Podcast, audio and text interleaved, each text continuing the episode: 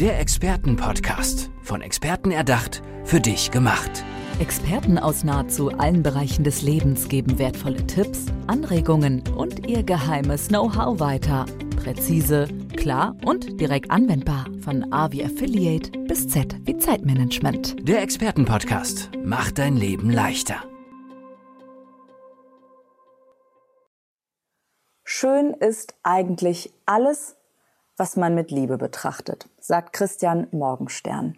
Es gibt aber Menschen, die sich selber kaum mit Liebe betrachten, der innere Kritiker so schlimm ist, dass es vielleicht schon krankhaft ist.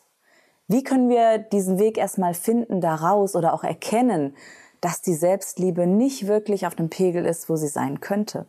Das frage ich jetzt Kim Fleckenstein. Herzlich willkommen, Kim, schön, dass du da bist. Ja, vielen herzlichen Dank, dass ich hier sein darf. Natürlich, du bist die Expertin für Selbstliebe unter anderem, denn du bist Heilpraktikerin für Psychotherapie, du bist Mentaltrainerin, Atem- und Meditationstrainerin, Hypnosetherapeutin und, unschwer zu erkennen, hier Autorin auch, zehn Minuten für die Selbstliebe. Was heißt das genau, zehn Minuten? Jeden Tag zehn Minuten oder geht's in zehn Minuten so schnell aufwärts mit der Selbstliebe? Ja, das ist eine wunderbare Frage. Das bekomme ich natürlich zwischendurch äh, auch mal gestellt. Ah, zehn Minuten für die Selbstliebe, wie soll das denn reichen? Und das Buch jetzt erstmal ist so aufgebaut, das ist ein Vier-Wochen-Programm und da sind Übungen drin zwischen fünf und zehn Minuten. Und ich sage immer, wenn die wirklich jeder macht, also der sich mit dem Buch und mit diesem Thema beschäftigt, äh, vier Wochen lang jeden Tag fünf bis zehn Minuten für die Selbstliebe zu tun, dann ist es schon viel. Und dann würde die Person, egal jetzt Frau oder Mann, nach vier Wochen tatsächlich einen Unterschied zu vorher bemerken. Und deswegen reichen tatsächlich erstmal fünf bis zehn Minuten, als wenn ich gleich mit einer Stunde anfange. Da weiß ich sowieso, das machen die wenigsten von uns. Ja, also ich kann wirklich aus Erfahrung sagen, das funktioniert. Schon eine kleine Übung, mal die Hände auf die Beine legen, die Hand fühlen, wie spürt sich die Hand an, durchatmen, das jeden Tag gemacht, ist so eine kleine Achtsamkeitsübung. Mhm. Bringt das auch was für die Selbstliebe oder gehen deine Übungen, deine Tipps auch noch ein bisschen weiter als über das? Ja, die gehen noch weiter als über das. Es gibt dann auch noch ähm, Audioprogramme zum Runterladen, also Meditation oder auch eine Hypnose, wo sich dann jemand wirklich zurückzieht und dann vielleicht eine Viertelstunde für sich nutzt und das immer und immer wieder, vor allem wenn es eine Hypnose ist, alles, was mit Unterbewusstsein zu tun hat. Und da können wir dann auch währenddessen schlafen. Da brauchen wir gar nicht wach zu sein. Dann bringt das natürlich eine Menge. Also ich finde immer, es ist die Kombination aus allem. Mhm. Vielleicht sollten wir auch mal anfangen, überhaupt Selbstliebe zu definieren. Weil ich kann mir vorstellen, dass zwischen Selbstliebe, Selbstbewusstsein und Selbstwert nicht häufig so richtig unterschieden wird, ne? so im Gespräch vor allem. Vielleicht sagst du einfach mal, was ist denn Selbstliebe so wirklich?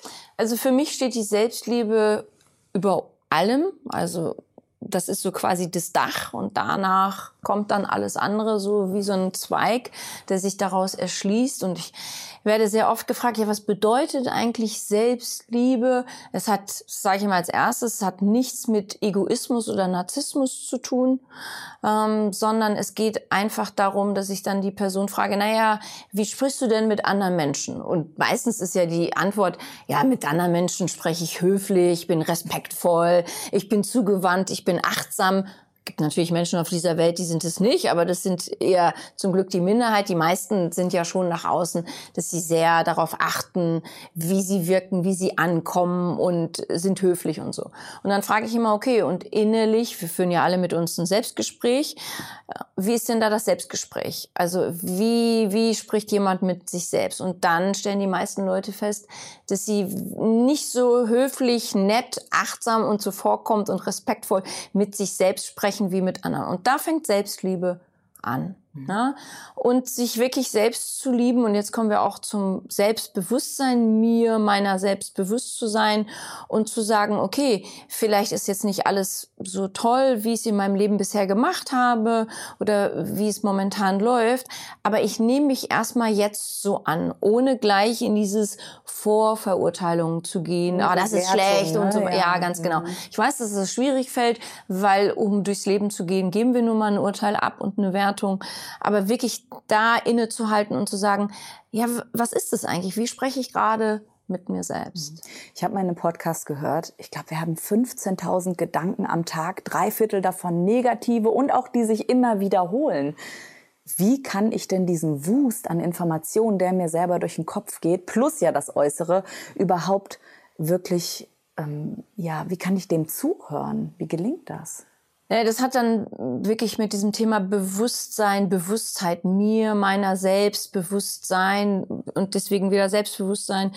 Und da wird es tatsächlich mal was nutzen, sich einen Zettel zu nehmen und äh, das mal als Experiment zu machen und zu sagen, okay, ich stelle mir jetzt eine Woche lang jede Stunde mein Handy, da macht es Bing Bing und dann halte ich inne und sage, okay, wie habe ich denn so in, so jetzt mal grob, in den letzten 60 Minuten mit mir gesprochen?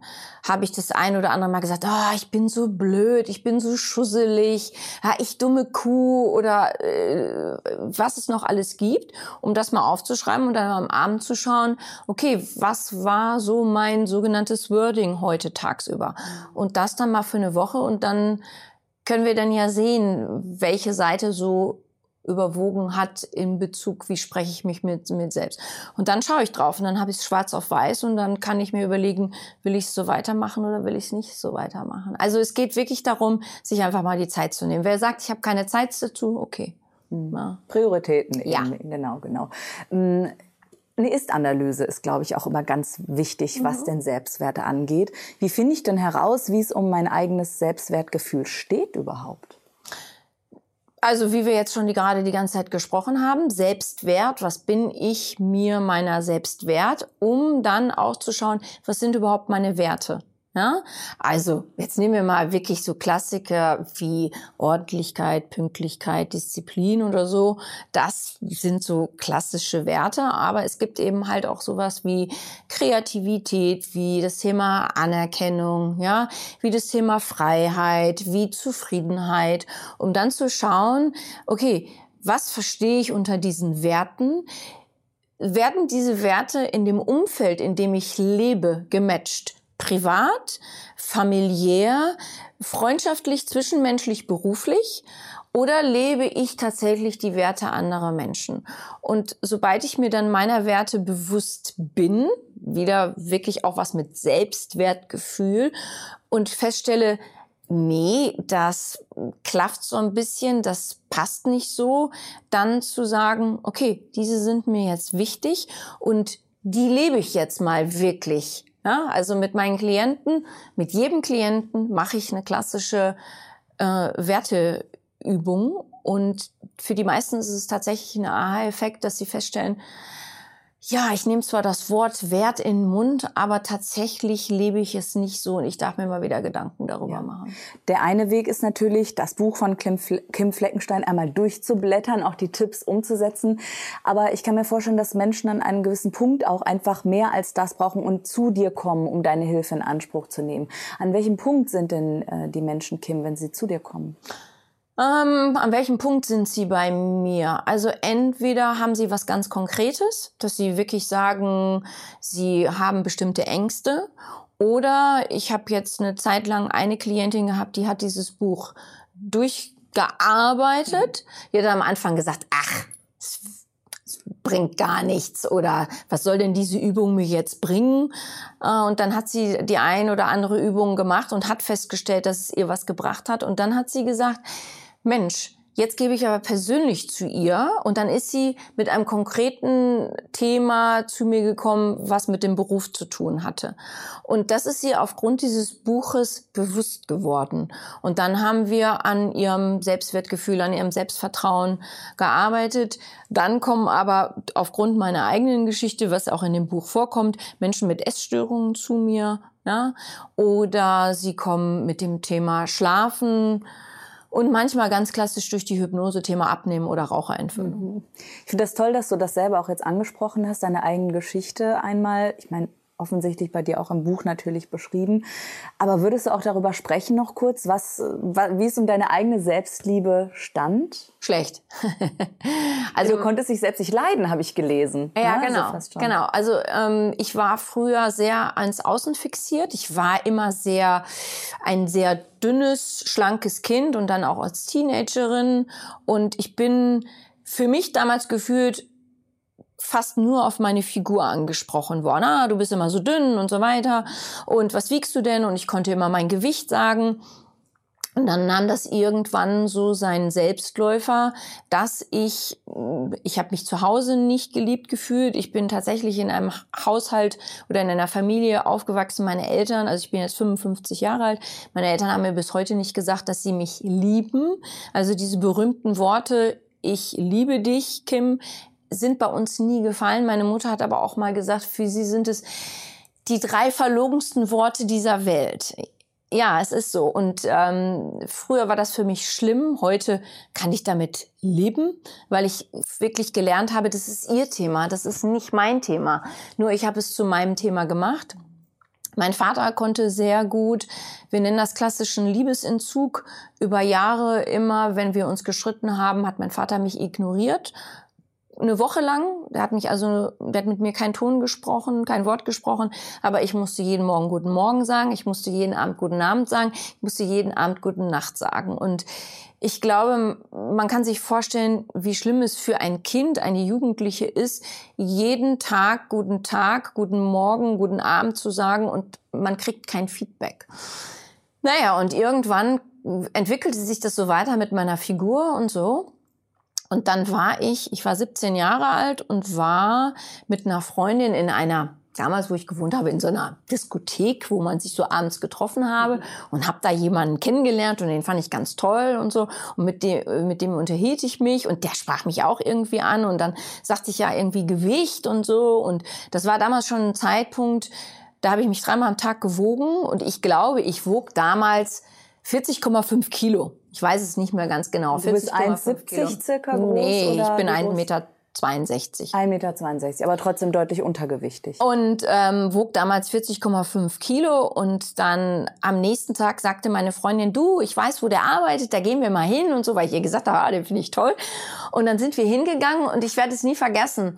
Er kam aus dem Laden, in dem er arbeitete, raus, kam auf mich zu, begrüßte mich und sagte, und, wie viel wiegst du heute? Und ich wog an dem Tag 500 Gramm mehr. Und sagte zu ihm, 41 Kilo. Und dann sagte er, flapsig, du fette Sau. Und dann bin ich nach Hause gegangen, habe mir den Finger in den Hals gesteckt und hatte dann daraufhin fünf Jahre Bulimie. Ich mache dem überhaupt gar keinen Vorwurf. Es liegt ja in meiner Verantwortung, darauf zu reagieren. Also ich liebe das Wort und das Thema Selbstverantwortung. Ich bin für mich selbst verantwortlich und ich habe mich davon halt mitreißen lassen. Und dann hatte ich fünf Jahre lang Bulimie. Ja. Heute weißt du, dass du dich von Werten der anderen, die du erstmal übernommen hast, distanzieren kannst auch. Vielleicht noch ein Tipp jetzt so am Ende des Gesprächs. Wie kann ich denn mich von diesen Werten wirklich distanzieren, um meine eigenen Werte zu finden? Also einer meiner Lieblingstipps für jeden jetzt, der zu hört, zuschaut, auch für meine Klienten ist der, ist der Satz, bleibe bei dir und sich bewusst zu machen, was bedeutet es denn bei mir zu bleiben, ja? Und natürlich, wir nehmen immer das von unseren Mitmenschen auf, aber wirklich es zu lernen, wie so ein wie so eine unsichtbare Wand äh, um mich herum, nicht die mich von Leuten trennt, aber die das so abfedert, wo ich merke, ah, da hat jetzt gerade etwas gesagt, okay, das lasse ich jetzt erstmal legen, ohne jetzt gleich ein Urteil abzugeben und dann zu gucken, wie resoniert es mit mir, um dann zu kommen, was nehme ich davon auf und sage, ja gut, da darf ich wirklich drüber nachdenken. Und was darf ich sagen, na, das ist jetzt der Thema der anderen Person. Und das hat wiederum wieder ganz viel mit diesem Thema Bewusstheit zu tun. Also sich selber bewusst zu sein und wirklich hinzuhören, was wurde da gerade gesagt und zu lernen, nicht gleich auf alles zu reagieren, was ich damals gemacht habe. Ich habe sofort reagiert. Ich bin nach Hause gegangen, habe mir den Finger in den Hals gesteckt. Das war meine Art, damit umzugehen, anstatt zu sagen, Wieso sagt der jetzt, ich bin eine fette Sau, ich wiege 500 Gramm mehr? Aber natürlich, weil ich mich so mit diesem Thema identifiziert hatte. Mhm. Du hast es selber durchgemacht und gibst heute deine Tipps weiter ganz professionell. Heilpraktikerin für Psychotherapie Kim Fleckenstein. Der Expertenpodcast. Von Experten erdacht, für dich gemacht. Wertvolle Tipps, Anregungen und ihr geheimes Know-how. Präzise, klar und direkt anwendbar. Der Expertenpodcast macht dein Leben leichter.